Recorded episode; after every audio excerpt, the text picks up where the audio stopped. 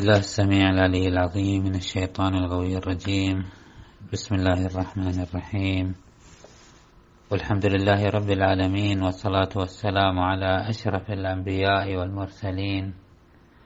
سيدنا وحبيب قلوبنا بالقاسم محمد وعلى أهل بيته الطيبين الطاهرين المعصومين الميامين.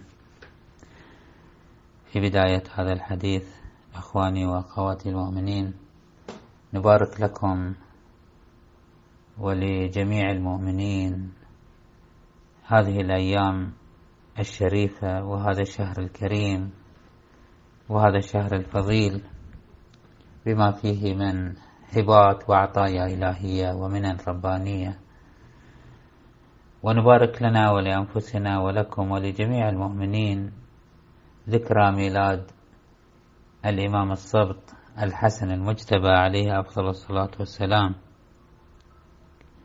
هذا الإمام المظلوم المضطهد الإمام الذي لم يعطى حقه من المعرفة والتقدير والاتباع.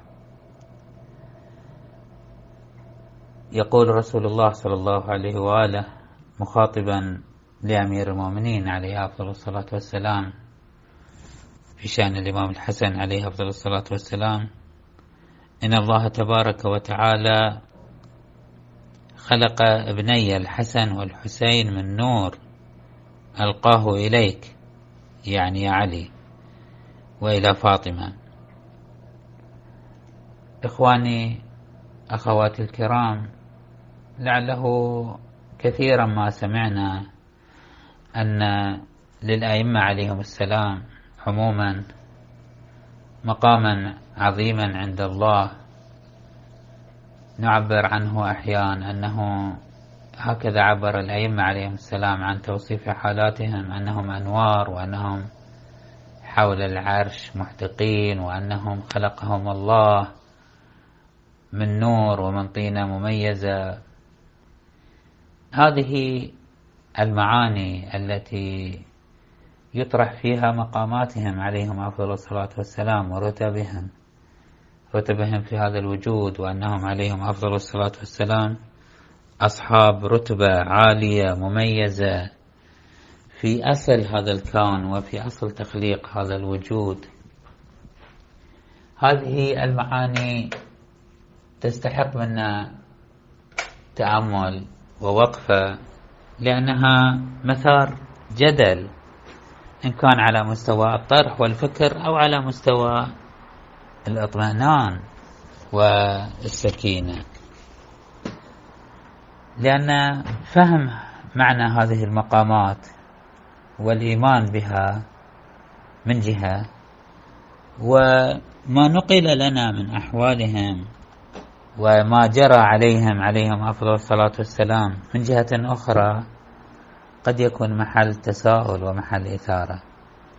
فأولا بالنسبة لموقعيتهم عليهم السلام وأنهم موجودات نيرة وأنهم موجودات مخلوقة قبل خلقة آدم وأنهم حول العرش وأنهم هذه وقعت محل آه، تطرف في أكثر من جهة. فمنهم فمن ذهب إلى المزايدات والمغالاة وتصوير أنهم عليهم أفضل الصلاة والسلام لا يخضعون لقوانين هذا الكون وأنهم يدبرون الوجود وأنهم يحلون ويربطون كيفما اتفقوا وكيفما شاءوا وأنهم عليهم السلام. كل حياتهم معاجز وخرق لقوانين هذا الكون. بل كتبت كتب في سرد معاجزهم وغرائب شؤونهم ومعاجز أحوالهم. هذا من جهة. ومن جهة مقابلة هناك من استنكف عن قبول هذه المعاني أصلا ورفضها من الأصل. وافترض أنهم عليهم أفضل الصلاة والسلام أناس بشر يأكلون ويشربون كما نأكل ونشرب وأنهم يخضعون لقوانين هذه الأرض وأنهم لا يمتلكون خصوصية وأن شأنهم كشأن بقية البشر. هذا من جهة. ومن جهة أخرى من آمن بأن لهم مقامات ولهم مراتب في هذا الكون لم يستطيعوا أن يوفقوا بين هذه المقامات من جهة وكونهم عليهم أفضل الصلاة والسلام أصيبوا بمصائب وظلموا ووقعوا تحت الظلم واعتدي عليهم. بل لعله من آثار هذا التفكيك في طبيعة آه، واقعهم عليهم أفضل الصلاة والسلام. ما شاهدناه في هذه الفترة الزمنية المتأخرة من أرباك اجتماعي وعقائدي في فهم موقعية أئمة أهل البيت وعليهم السلام ومقاماتهم وأضرحتهم وما ساد من وباء آه هذا المرض الجائحة آه كورونا. فالبعض قال أنه آه هم عليهم أفضل الصلاة والسلام ومقاماتهم وأضرحتهم. أشرف وأنقى وأطهر من أن آه، تتسلط عليهم هذه الفيروسات وهذه الأمراض. بل هم كلهم طهر ونقاء وبركة فلا تمسهم هذه الأمور. وهناك من قال أنه لا فرق بينها من الأصل أنهم ليس لهم أي موقعية وليس لهم أي تأثير وأنهم أصل الكلام في أنهم يعطون مرادا أو يشفون مريضا. كل هذا الكلام تبين أنه ليس بصحيح. هذه ليست إلا مفردة من هذا الإرباك العام في فهم مقاماتهم عليهم السلام ومعرفة رتبهم. ولعله لشخص الإمام الحسن عليه أفضل الصلاة والسلام موقعية في هذا الباب. لعله يستكشف هذا المعنى من خلال هذه الرواية التي تروى عن الإمام الباقر عليه أفضل الصلاة والسلام. قال لبعض أصحابه وهو من خلص أصحابه سدير. قال له الإمام عليه الصلاة والسلام يا سدير اذكر لنا أمرك الذي أنت عليه. يعني اذكر لنا عقيدتك. اشرح لي كيف تتصور هذا الكون وإيمانك بالرسول والمعصومين لكي أبين لك وأرشدك ما فيه الحق وما فيه الباطل. يقول سدير جئت أبين عقيدتي فقال لي الإمام آه، أمسك. يعني كف. لا, لا تعرض علي عقيدتك. أنا أكفيك. يعني أنا أعرض عليك العقيدة الحقة. لكي تتمسك بها. لا يحتاج أن تعرض علي عقيدتك فأصحح ما عندك من أخطاء وأثبتك ما عندك من حقيقة. وأنا ما أنا أعرض عليك العقيدة الحقة. ثم قال له الإمام الباقر عليه السلام في توصيفه للعقيدة الحقة أنه أن العلم الذي وضعه رسول الله صلى الله عليه وآله عند أمير المؤمنين عليه السلام ذلك العلم الذي من عرفه كان مؤمنا ومن جحده كان كافرا هذا العلم تسلسل من أمير المؤمنين إلى بقية الأئمة. ابتدأ بالإمام الحسن عليه أفضل الصلاة والسلام فأعطاه أمير المؤمنين للإمام الحسن والإمام الحسن أعطاه الإمام الحسين. هنا اعترض سدير وهو من الشيعة من الخلص من أصحاب الأئمة. فقال الإمام الباقر وكيف يكون الإمام الحسن بهذه المرتبة؟ كيف؟ يقول هو سدير أنه كيف يكون بذلك المنزلة؟ وقد كان منه الإمام الحسن ما كان من دفعها إلى معاوية. إذا سدير كان يتوهم أن ما جرى على الإمام الحسن عليه أفضل الصلاة والسلام لا يتفق مع هذا المقام وهذه المنزلة. في حال أن الأئمة عليهم السلام في كونهم أصحاب هذه المقامات وهذه الرتب العليا لا يعني أنهم يخرجون من سنن التاريخ وسنن المجتمع وسنن الأرض والجغرافيا والفيزياء. يعيشون كما نعيش ويأكلون كما نأكل ويتأذون كما نتأذى ويفرحهم ما نعم آه، يطيب لهم الأكل الطيب ويسوءهم الأكل الخبيث. لماذا نفترض أنهم آه، كائنات أخرى وأنهم آه، ليسوا كمثلنا؟ بل هم موجودات نقية تقية طاهرة ذكية ولكن في نفس الوقت هم ولدوا في هذه الأرض التي ولدنا فيها وعاشوا في هذه الأرض التي عشنا فيها ويعيشون كما نعيش في هذا الواقع الإنساني والتدافع البشري ويعيشون في ضمن هذه المعادلة البشرية. ولكن في ضمن كونهم في متن كونهم في حين كونهم عليهم السلام بشرا يأكلون ويشربون ويتعلمون ويفرحون ويؤذيهم ما يؤذي الناس ويفرحون. في هذا الوقت هم قدموا للإنسانية آه، لونا من ألوان آه، الزهد لونا من ألوان التقوى لون من ألوان النقاء لون من ألوان الصفاء لون من ألوان الإيمان لون من ألوان الإنسانية النقي التقي. وهذا الذي بلغ بهم أن أصبحوا مؤهلين لكي يكونوا اختيار الله ونخبة الله وإرادة الله واصطفاء الله. الاصطفاء الإلهي ليس أمرا عبثيا وليس ناتج عن اختيار إلهي غير حكيم. بل هذا الاختيار الإلهي ناتج عن معرفة إلهية بأهلية هذه الموجودات النقية التقية وأنها سوف تسير هذا المسار. أؤكد هنا أخواني أن هذا المسار متاح لكل أحد. لا أحد يقول أنه لو كنت أنا الذي اختارني الله لهذا العلوم لكنت كالإمام الحسن. لا وأنه وإنما لأن الإمام الحسن عليه أفضل الصلاة والسلام. لأن الأئمة عليهم أفضل الصلاة والسلام. صبروا على ما لا نستطيع أن نصبر عليه. تجلدوا واقتحموا هذه الصعوبات بإيمان ويقين وتقوى وورع وزهد وصبر وتجلد. هنا أصبحت هذه الموجودات نقية صافية طاهرة. وطبعا هذا الكلام ليس خاص بمقام الأئمة عليهم السلام. هذا إنما هو مفردة لمسألة عامة وهي أنه كل ما يتحقق في واقع الكون من ملائكة وكتب ورسل ولوح وعرش ليس أمرا معزولا عن آه، واقعنا الأرضي. يعني أريد أن أقول بتعبير آخر ليست العلاقة بين الجريان جريان الإرادة الإلهية في واقع هذا الكون ونزول الملائكة وتدبير الكون هذا ليس منعزلا عما يحدثه الإنسان. ليست العلاقة علاقة آه، آه، عرضية بمعنى أنه ليس أن الفعل تارة يكون من الله وتارة يكون من الإنسان تارة يكون من الملائكة وتارة يكون من بل هو فعل واحد له ظاهر وباطن. بمعنى ولعله هذا المثال الذي يقرب الصورة في أجلى صورها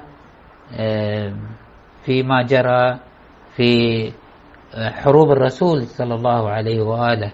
عندما يعرض لنا القرآن الكريم هذه الحوادث من زاوية السماء وأنه كيف أن الله عز وجل يمد المؤمنين بالملائكة لتنصرهم ولتضرب الأعناق وتضرب منهم كل بنان وأنه أمد المؤمنين بألف في بعض السور والآيات. وأمدهم بثلاثة آلاف في آه، آية أخرى. وأمدهم بخمسة آلاف في آية أخرى.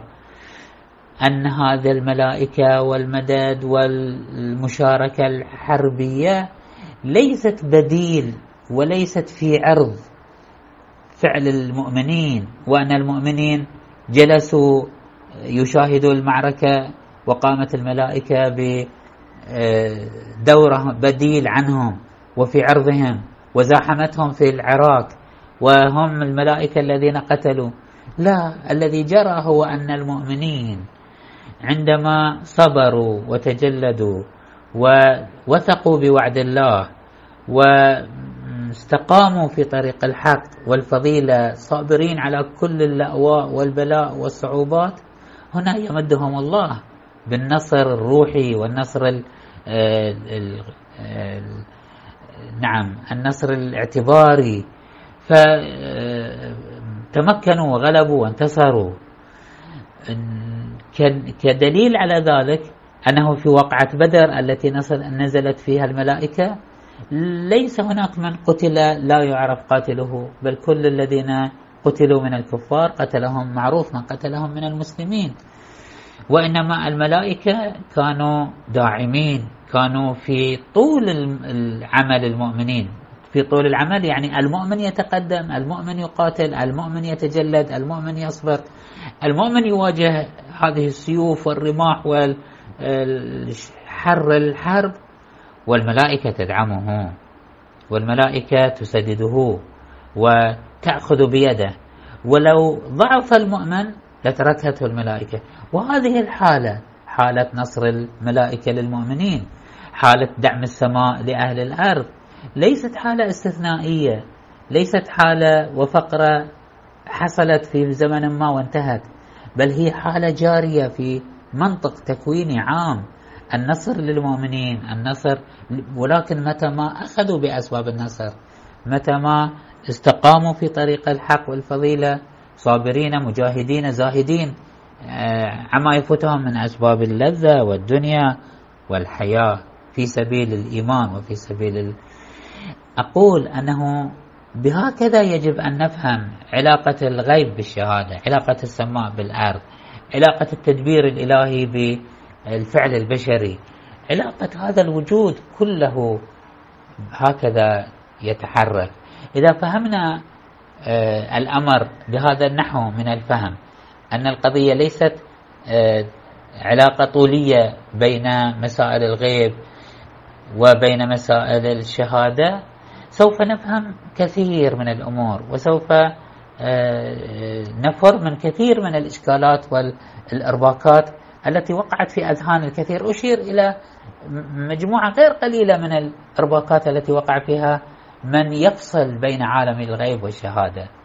يعني الذي يرى أن التدبير الإلهي والإرادة الإلهية في عالم وأن الله عز وجل له شأنه وله تدبيره والإنسان آه، يتحرك من جهة أخرى.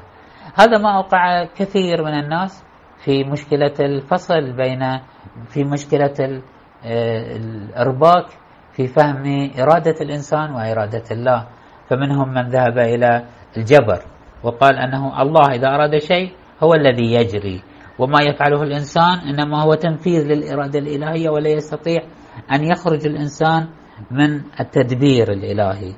وهناك من ذهب في الاتجاه المقابل ويرى أن الإنسان مفوض إليه كل شيء وأن الله قد رفع يده جل ربنا وعلا وأن الله قد رفع يده عن الأمور وأنه في هذه المساحة هي مساحة اختيار الإنسان الصرف.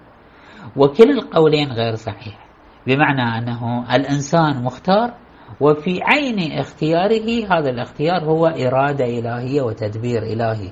ليست العلاقة طولية ليست العلاقة عفوا ليست العلاقة عرضية متدافعة إما إرادة هذا أو إرادة هذا بل هي إرادة واحدة. مثال آخر في تقريب صورة علاقة السماء بالأرض في فترة الكشوفات العلمية قبل 150 سنة تقريبا بداية آه، اكتشاف كثير من آه، قواعد الفيزياء. بل لعله خلال 300 سنة ماضية كلما تكشف للإنسان بعض قوانين الفيزياء الأرضية كلما حسب ذلك على أنه آه، تقليص من إرادة الله. بمعنى أنه كان الإنسان في يوم ما يتصور أن الله عز وجل هو الذي ينزل المطر وأن الله سبحانه وتعالى هو الذي يحدث الزلازل وأن الله سبحانه وتعالى هو الذي يسبب مثلا الكسوف والخسوف. ولكن بعد أن وصل الإنسان إلى معرفة بعض قوانين الأرض وعلم أن هناك قواعد فيزيائية حاكمة لا تتخلف قال إذا ليس لله دخل في هذه الأمور. الله بمنأى عن هذه. فأخرج الله عز وجل من سلطانه وجعل السلطان للقواعد الطبيعية. في حال أنه الله جل وعلا هو الذي يجري الأمور وهو الذي يدبر الأمور من خلال هذه القواعد من خلال هذه القوانين الإلهية. هذه من خلال هذه القوانين التي نسميها فيزيائية هي إرادة إلهية تتمظهر بهذه المظاهر. وهناك مسائل أخرى أيضا آه، كلها تربك هذا المعنى. نرجع إلى صلب الحديث وهو أنه كون الإمام الحسن عليه أفضل الصلاة والسلام له هذه المقامات وهذه الرتب وهذه النورانية لا يعني أنه خارج عن سلطان القواعد الأرضية بل هو كغيره يعيش كما يعيش. وهذا هو الذي يعطي الإمام الحسن وبقية الأئمة عليهم السلام بهاء وجمالا ولطافة وإبداعا. هذا الإنسان الذي انطلق من الأرض انطلق من التراب انطلق من هذا الواقع الإنساني انطلق من هذا المجتمع ليقدم للإنسانية هذا المستوى من النقاء من الصفاء من الجمال. حتى أن رسول الله صلى الله عليه وآله كما نسب إلى أنه قال لو كان العقل رجلا لكان الحسن عليه السلام. يعني أن الإمام الحسن عليه أفضل الصلاة والسلام قدم للإنسانية نموذج العقل البديع نموذج الإنسان العاقل النقي التقي الذي آه، لا تستطيع الزلازل أن تخرجه عن حد الاعتدال ومسار الاعتدال.